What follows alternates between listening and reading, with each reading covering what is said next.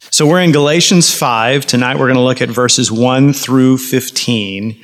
Uh, Galatians is probably the first, the earliest letter or the earliest book of the Bible written.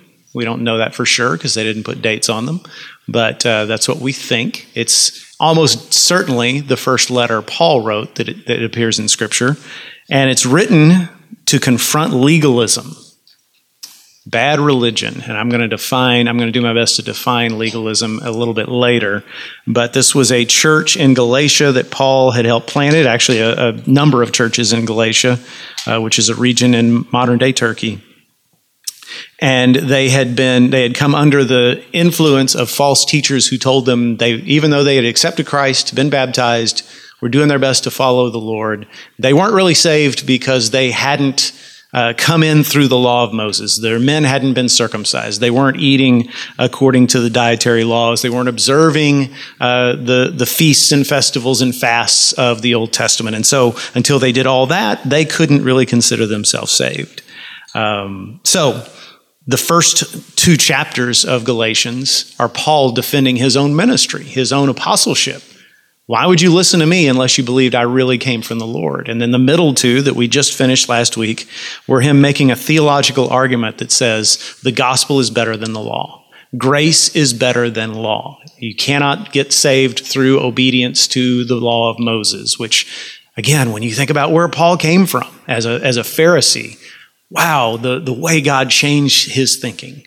He would have he would have wanted to kill anybody who said the things he said in chapters three and four. Chapters five and six, the third, the last third of the book, are about the practical application of all this. How do you really live this out? So I don't know how many of y'all are movie fans, but back in 2000, uh, there was a movie that came out called The Family Man. wasn't a big hit, uh, but it was. In fact, this is how long ago it was. Nicolas Cage was the star, and he was still a big actor back then. So in the movie, he plays a guy who's this very successful businessman, millionaire, jet set type, and he gets visited on Christmas Eve by an angel. So, of course, it reminds us of It's a Wonderful Life. It is not as good as It's a Wonderful Life, in case you're wondering. Um, but the angel says to him, Listen, I want to give you a chance to see what your life would have been like if instead of going off and becoming rich and successful, you had married your college girlfriend and just see what your life would be like today. So he wakes up, it's Christmas morning. He's surrounded by all these kids in this suburban house. His old college girlfriend is his wife. And he finds that he's not this big shot businessman, he's the assistant manager of his father in law's tire shop. Um, so the rest of the movie proceeds from there, and you, you, I won't, I won't spoil it for you in case you want to watch it. My point is, it's a movie about a hinge point in life where, okay, if I marry this person, my life goes this way. If I don't, I go that way, right? And we can all probably look at our lives and see hinge points like that. Decisions we made. I'm, I'm gonna, I'm gonna drop out of school and take this job, or I'm going to, I'm gonna move to this city, uh, or I'm gonna marry this person, or I'm not gonna marry that one. There, those are those hinge points that, that make a determination of which direction our life is going to go. Paul in this passage is putting a hinge point before the Galatians. He's he's given them all the arguments they need. Now he's now he's bringing it to a point of decision. Y'all have to decide. If you go this way, this is what's going to happen. If you go that way, that's what's going to happen. And that's what we're looking at tonight. Understanding that we face the same hinge point as the Galatians on a regular basis. This is not irrelevant. This is people skim past the book of Galatians all the time because they don't understand what it means. What I hope to show you tonight, I hope I've been showing you all along, but especially tonight and in the preceding weeks, is how relevant this is for us today. So, verse 1 uh, For freedom, Christ has set us free. Stand firm, therefore, and do not submit again to a yoke of slavery. Now, that's not my favorite verse of Galatians. That would be Galatians 2:20, but it's probably the most important verse. In fact, I would say if there was one thing, one sentence Paul wanted the Galatians to remember from this letter, it was this sentence right here. Christ has set you free so that you could live free lives. He does not want you to go back to a yoke of slavery. Uh, he was trying to set the hinge point between them. The choice is do you want a religion that's based on law, on legalism, or do you want a religion that's based on the gospel of Jesus Christ? Because you cannot have both. And that's important for us to understand.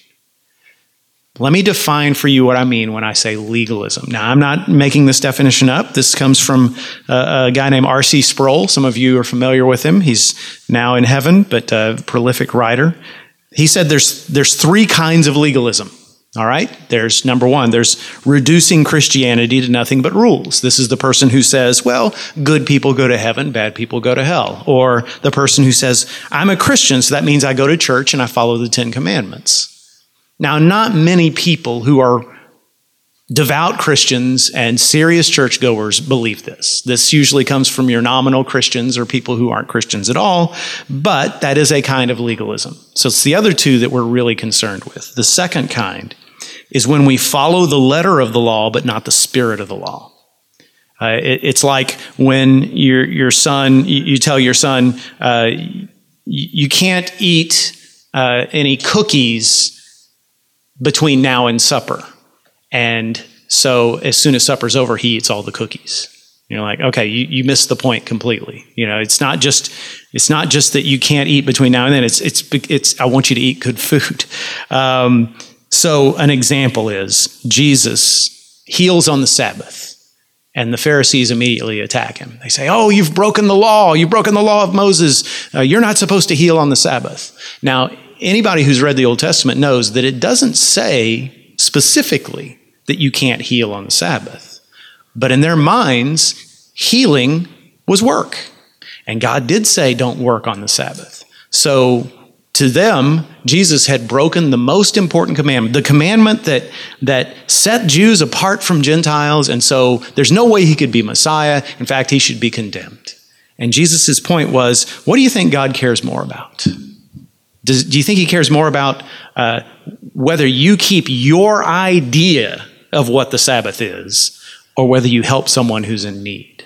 Jesus even points out you wouldn't hesitate to, to pull your ox out of a ditch on the Sabbath. Don't you think this person is more important than an ox? That's an example of following the letter of the law, but ignoring the spirit of it. The spirit of the law says this is about God, and God cares about people.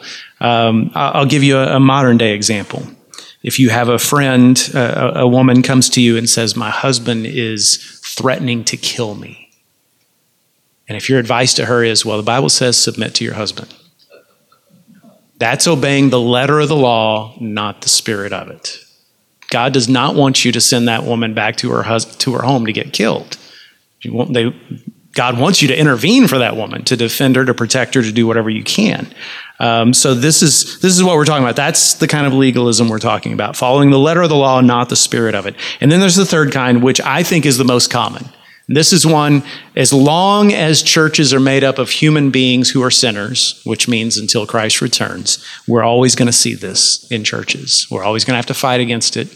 The, the, the point is just never let this take control. The third form of legalism, according to R.C. Sproul, is adding our own rules to God's law and treating them as divine. Now, we as Baptists know all about this, don't we? We know because we grew up being told that drinking alcohol is a sin. You can't find that in Scripture. You really can't. That is adding to God's law. Now, please understand, I hope nobody checks out after I just said that. I'm not saying that God wants us to go out and get drunk. In fact, I'm not a, I don't drink myself. And I have my reasons for that. I'm going to get to that in a moment. But, but to say that drinking alcohol is a sin is to add to Scripture and to make your opinion divine, even though your opinion might be right for some people. It might actually be good for some people. In fact, I think it is. I'll give you another example. Uh, you know, this is definitely not a thing anymore in Baptist churches, but I, when I was a kid, you, you didn't go to dances, right? I mean, there were people my parents' age who remembered people getting kicked out of the church because someone said they saw them going into the dance hall, right? And, and that's really hard to, to reconcile with Scripture. Now, could you say, you know, a lot of the things that go on in those dance halls, you need to avoid that? Yeah, that's probably really good advice. But to say, if you go there, you've sinned, that's adding to Scripture. That's legalism. That's that's adding something to the Bible. You can probably come up with your own examples. Maybe where you grew up, it was a sin to play cards or to, to go to the movies, or you know, uh, you know, my my wife's family, some of the best Christians I've ever known. Great, great people, and yet to them, to go to a store and shop on a Sunday was a sin. But they'd go out to eat on Sundays, which I never understood. So, so this is what I'm talking about: is adding to the Word of God your own interpretation and making it divine in your mind. It's fine to have opinions. It's good to have convictions. It's even good to try to convince people, you know, I really think we'd all be better off if we just made a bond among ourselves. We're just not going to touch alcohol. That's a great thing, as long as you're doing it for the right reasons. But where it gets into legalism is when you say, anybody who steps out of this line that I have set for myself is therefore a sinner and after a while, you start to feel very superior to those who don't follow your own standards. So, what's not legalism? Well, obviously, when you stand firm on the commands of Scripture, faithfully and graciously applied, that is simply being biblical. I, bring this up because there will be people sometimes who will get upset if a preacher preaches and says such and such is a sin, this is the way we should live, or, or you know, a discussion in your family. Uh, your parents will say, you know, the, the, scriptures tell us that we cannot do this, that you are to obey your mother and father. You are to, you know, you cannot lie. You cannot, you cannot sleep with your girlfriend. Well, that's legalism. No, that's trying to be faithful to the word of God. That's, that's a difference. I'll tell you another, and this is important. It's not legalism to create policies that help an organization, whether it's a family, or a school or an office or even a church to function. I'll tell you this if an employee of First Baptist Church just stopped showing up to work, they would lose their job. Now, that's not in the Bible. The Bible doesn't say, thou shalt not skip work, right? Thou shalt not uh, fail to show up between 8.30 and 4.30. It doesn't say that in the Bible, and yet we're not being legalistic because we're not saying it's a sin. We're saying that's required to work here. Okay? So policies are not legalism. And the third, and this is what I was getting to earlier, setting rules for yourself is not legalism. If somebody comes to you and says, well, why didn't you go to that movie? All of us enjoyed that movie. And you say, well, I just, I don't think I should see a movie with that kind of content. I think it would put thoughts in my mind that are not good for my soul. And, and some people might say, well, you're just being a legalist. No, you're not. You're being wise and discerning and trying to be careful about about serving the Lord in the best way you can. When it becomes legalism is when you say, I'm not going to that movie, and if you do, you're a sinner. As I said earlier, I have my own reasons that I don't drink. Uh, but those, and that's worked well for me. Very, very well for me. Saved me a lot of money for one. Um, and, and, you know, another good reason is I, I have a hard enough time trying to be like Jesus when I'm totally in control of my faculties. I'd hate to see what had happened if I wasn't. So I have my reasons, and they're working well for me. But that doesn't mean that if I go into the restaurant and I see a church member having a glass of wine, I'm going to run back to the church and, and try to get them thrown out. Then it would be legalism. Okay, so that's, that's legalism. The rest of Galatians is going to be look at the fact that liberty, Christian liberty, freedom from that stuff actually leads to holiness. Whereas legalism, even though it looks like it does, never can. You can never become holy by being a legalist. And that's what, that's what confuses people because they'll look at a legalist and they'll say, man, he looks miserable, but I guess he's holy. I mean, good for him. He's, he, I guess he's storing up treasure in heaven, but man, he is, he is just a horrible person to be around. That's not correct. A person who is a legalist is not holier than someone who is not. And we'll, we'll show you why. All right, so verse 2. I promise every verse isn't going to have that long of an explanation, but verse 2. Look, I, Paul, say to you that if you accept circumcision, Christ will be of no advantage to you. If this is your first night in this study, circumcision is a big, big uh, uh, item in the book of Galatians because it's sort of symbolic of that's how you become Jewish if you're a male. Uh, so he says, If you accept circumcision, Christ will be of no advantage to you. I testify again to every man who accepts circumcision that he is obligated to keep the whole law. You are severed from Christ, you who would be justified from the law, by the law. You have fallen away from grace. This is an important, this is, this is important to be clear on because this is one of those verses, one of those passages that if you take it out of context, it sounds like it's possible for a Christian to lose their salvation. And I don't, and traditionally Baptists don't, and many other Christians traditionally don't believe that that's possible. Why? Because Jesus said, No one can snatch them out of my hand. Once you've given them to me, Father, no one's going to snatch them out of my hand. So, so what is Paul saying then? If he's not saying that if you get circumcised, you're out of the family and you're going to hell, what does he mean? All right. First of all, he's telling them if they pursue the path of legalism, remember, this is about a hinge point. From this point on, you can pursue a, a path that is all about rules, all about uh, living up to the standards of other people. It's all about making yourself holy in an external sense, or you can follow a, a path of grace. He's saying if you pursue that path of legalism, then you don't have the benefit of grace anymore to make you holy. And we'll talk in a minute about how grace makes you holy. But he's, he, he's saying if you go that way, you'll never get to where you think you're going to get. See, here's the thing with legalism. Here's why legalism can never make you holy. You ready? Because legalism will do one of two things to your soul it will either make you self condemned or self righteous.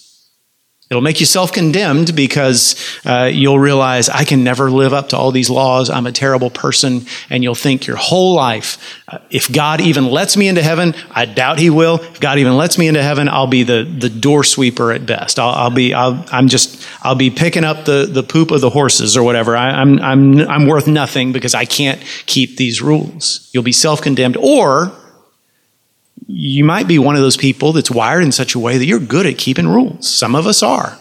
And by the way, I've noticed that those kinds of people are drawn to churches. I'm one of them. I, am not, I'm not bagging on you. So if you're one of those people, you won't become self condemned. Legalism will make you self righteous because you'll look around and you'll say, I'm not perfect, but I'm way better at keeping these rules than most of these other people. And you'll become very self righteous, very judgmental, very hateful even towards people in your own church, but especially towards people outside your church. But people in those other churches, good grief. If they're if they're in heaven when I get there, I don't know if I want to be there, right? And those people that don't go to church at all, well, I'm, I'm pretty excited about the fact that they won't be there. This is what legalism leads to. It leads to a, a sense of self righteousness that makes you hateful. But the gospel, grace makes you humble. See, grace we think of grace as a free pass, but it's not. We're going to get into that next uh, in two weeks when we go on with the rest of Galatians. Grace is a constant reminder that you couldn't do it on your own. You needed someone to rescue you. And there's nothing that keeps you humble more than every day realizing, Lord, if I don't have your help today, I'm going to hurt people that I love. If I don't have your help today, I'm going to drive people away from Jesus. If I don't have your help today, I'm going to do things today that I'll regret the rest of my life. So today, before I even take another step, I am calling on your grace to prepare me and, and, and, and equip me to make good choices today, to, to do the right thing, to represent you well. That's how the gospel makes you holy. It, we think of the gospel as, oh, yeah, I, I walked the aisle, I prayed the prayer, I got baptized, and then I was saved. Yes, that's just the beginning, though the gospel is every day, every time you call out on God and say, Lord, I repent of my sins. Lord, I need your help. Lord, forgive me. Lord, change me. Lord, set me on the right path. The gospel makes us holy because it makes us humble. And when we're humble, we treat others the way we, the way we should.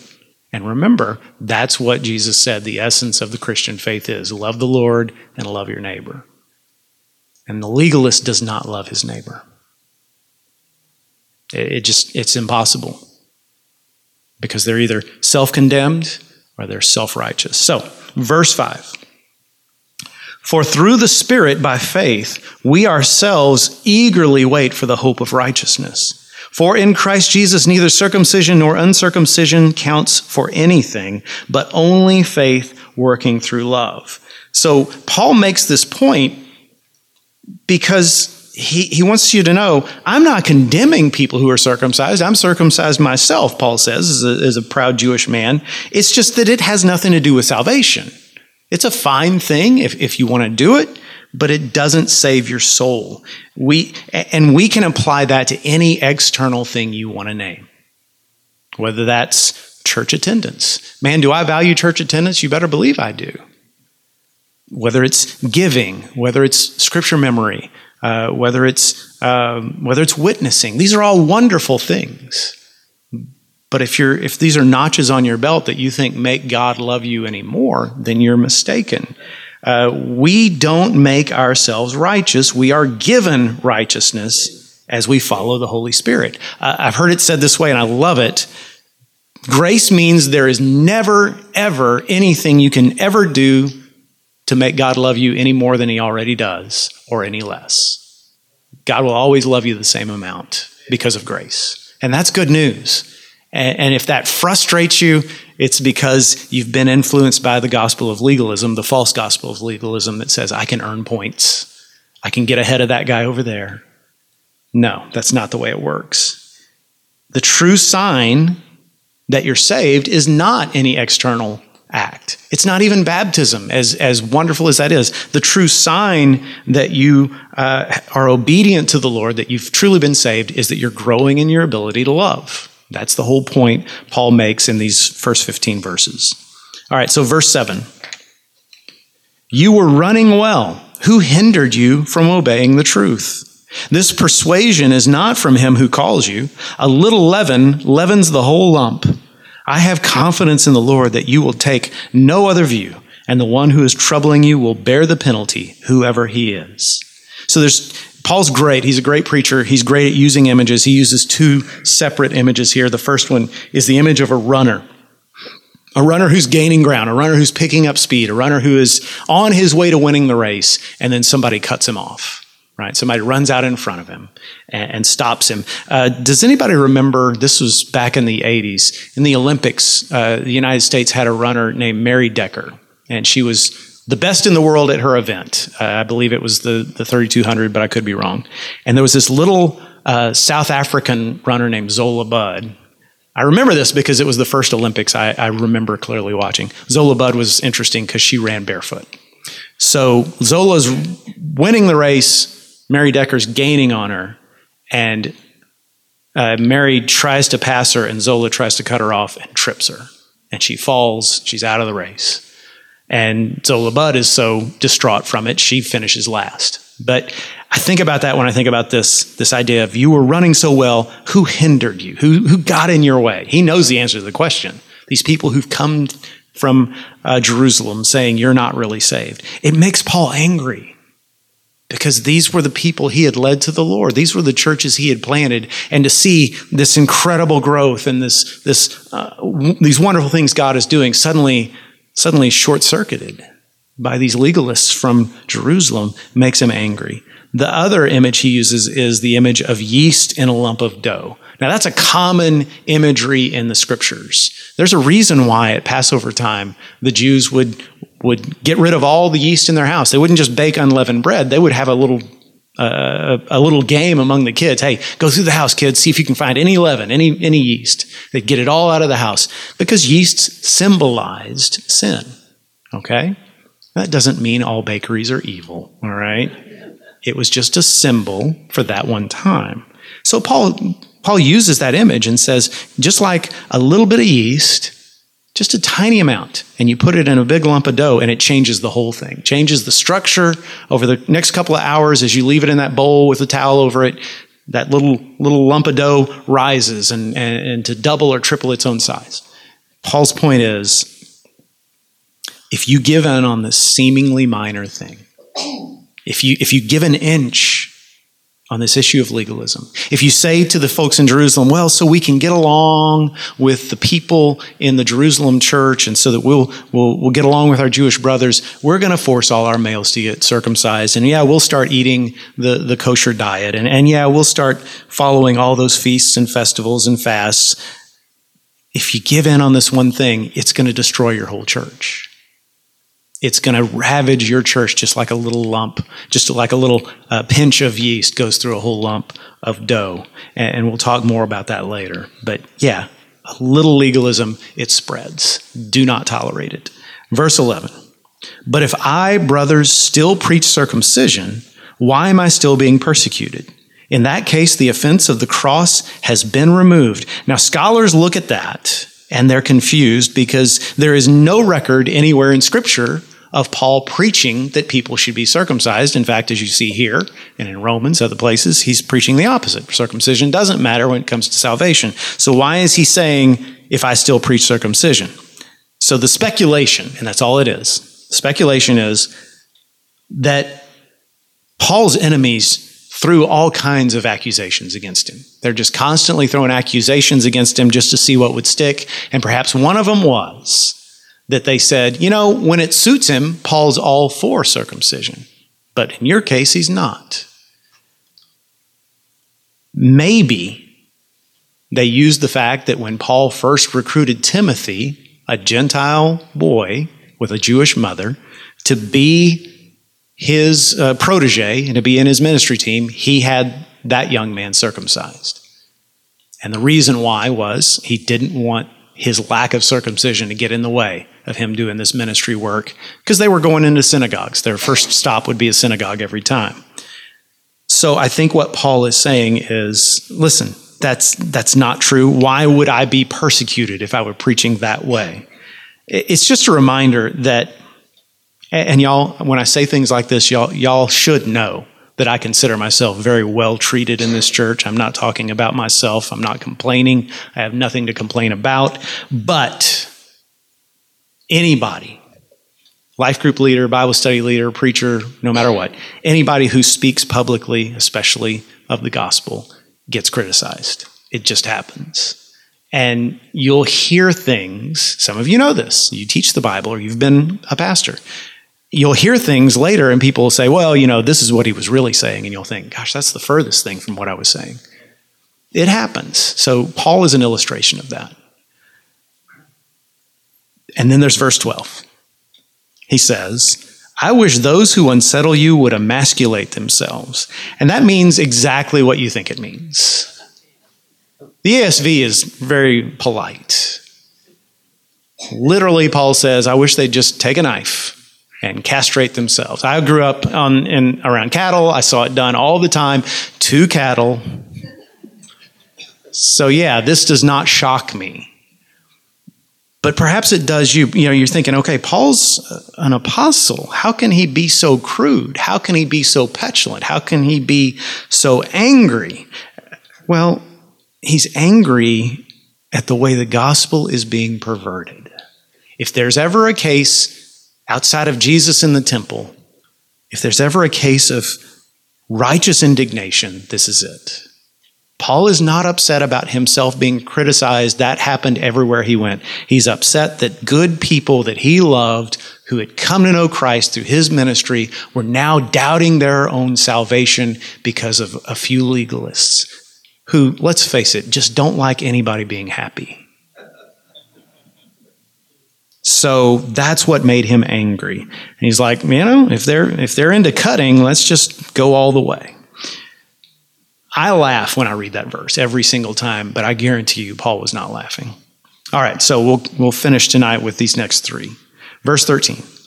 For you were called to freedom, brothers. Only do not use your freedom as an opportunity for the flesh, but through love serve one another. For the whole law is fulfilled in one word you shall love your neighbor as yourself. But if you bite and devour one another, watch out that you are not consumed by one another. So another accusation against Paul that came up over and over again was if you teach that stuff, it's going to lead to immorality. If you teach people that you're saved by grace, no matter what you do, God's going to forgive you, you don't have to follow the law to be saved, then people are just going to go out and do whatever they want to do. And that is a fundamental misunderstanding of the gospel and the power of the gospel. In fact, Romans 6 uh, confronts that directly. Romans 6, you've heard it, you know it. Anytime we baptize someone, you hear it. buried with Christ in baptism, raised to walk in newness of life. That's directly lifted from Romans 6, where Paul says, quotes this essentially the same thing. Well, shouldn't I just sin all the more so that grace will abound? And Paul says, no, no, that's not the way it works. If you have come to know Christ, then the old you is dead. And that's why you get baptized, to symbolize to your church, new church family, the old me is dead. I'm raised to newness of life. You can count on me being a new person. Doesn't mean I'll never sin again. But it does mean when I go back to my old sins, it's an unnatural thing, sort of like a, a, a, zombie, right? So you should call it out. You should come to me and say, Hey, I was there when you got baptized. You said you were a new person. So how come you're living like that again? Paul's point is anybody who's really come to know the gospel, the true gospel, it's not that they won't ever sin again, it's that they won't ever want to sin. They won't want to go back to that. The idea that I would just go, go forth from, the, from my own baptism and say, oh, hallelujah, now I can do whatever I want and God's going to forgive me no matter what. That's the furthest thing from my mind if I'm really saved. And other, instead, my attitude is, Lord, I don't want to let you down. I know you'll forgive me. I'm glad for that. But gosh, after you've done all this for me, the last thing in the world I want to do is bring disgrace to your name. I want, I want to, I want to make you proud. I want to make you happy. I want to worship you with my life. Um, that's where our freedom is found. In fact, I, I love this image when he says, uh, "You were called to freedom. Don't use your freedom as an opportunity for the flesh. In other words, don't don't take this freedom the wrong way and say, I can, I can go break the law. I can go hurt others. No, instead, through love, serve one another. Somebody has pointed out, one, one, scholar pointed out, it's interesting. Paul says, okay, I'm setting you free from your slave master, the law, and I'm making you a slave to others instead. You're not a slave to the law anymore, but now you're a slave to your neighbor because now you have to serve them. That's how you find freedom. Now, we all know that our ultimate master, our real master, is Jesus. But what did Jesus say? Love your neighbor as yourself. So, in a way, yeah, we find freedom by serving others. And that doesn't sound like freedom, but it is. Some of you know. Some of you know that the day you started paying attention to the needs of other people, the day you stopped self pitying and complaining and started instead thinking about, well, you know, all this negative energy I've got, I'm going to put it towards praying intercessory prayers for those who are hurting. All of a sudden, the joy in your life increased and the anxiety lowered. That, that serving others is how you get there. That's where our freedom is found. And, and, and that, ver- that last verse, if you bite and devour each other, watch out that you are not consumed by one another. Once again, he is he is giving us that, he's reminding us of that hinge point. He says, listen, if you go that way of legalism, you're going to eat each other alive. That's what happens in a church. In fact, I want to just say this. You've all seen this happen if you've been in church any amount of time. You've seen a Bible preaching, Jesus worshiping church, doctrinally sound, right? Pursuing the scriptures, worshiping the right person, and yet it has it is that church is full of conflict, ugliness, division. It might even split right down the middle. Ugliness that the whole community hears about.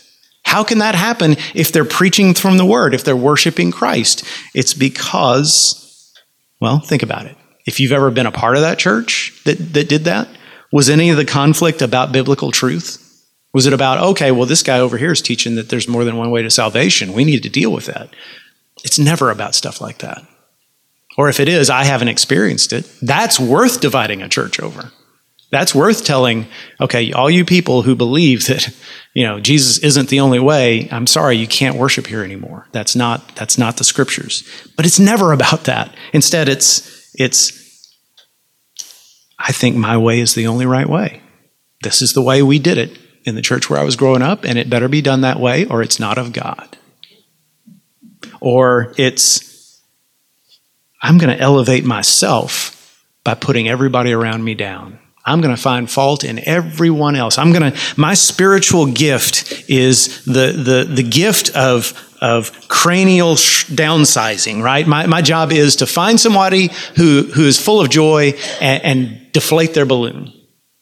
Or, or it's have no grace toward those who fail. Anybody who's sinned, or maybe even hasn't even sinned, just hasn't lived up to my personal standards, I make sure and let them know that they've missed the mark. Or I criticize everyone who I envy, and I'm always on the lookout for a way to catch them in some sin.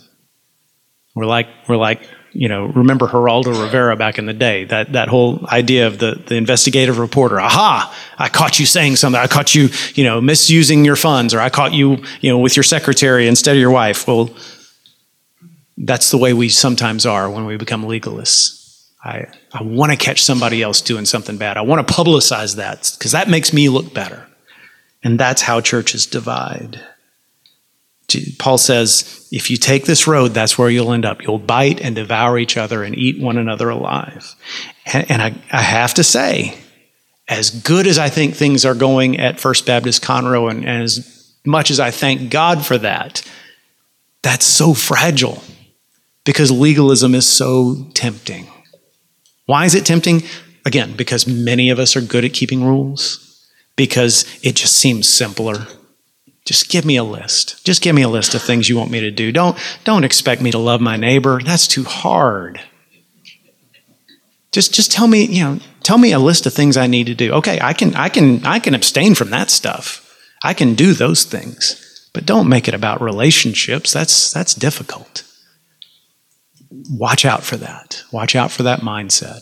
Watch out for that because it can sneak in right here. And yes, I want us to be gracious when we see legalism around us, but I also want us to be firm. I want us to confront it and say, listen, I know you feel strongly about this, but this is not the way. There's nothing in the gospel of what you are pushing right now, my brother or my sister. That is the way we must be. We simply can't say yes to the gospel once and then let everything, nature take its course. We have to live by it. And next time, two weeks from tonight, we'll get into what does it look like to live out the gospel? What does it, what does it mean to follow the Spirit instead of the law? That's what the rest of chapter 5 is about. So, thank y'all for coming. I'm going to close this in prayer. Heavenly Father, we are so grateful for the gospel, uh, even though sometimes we don't act like it. We're so grateful, O oh Lord, for this church and for uh, the many gracious people who are here. In fact, I, one of the things I'm so thankful for is uh, the people who have influence in this church, the people who are leaders, are people of grace, and it makes it such a warm and wonderful place.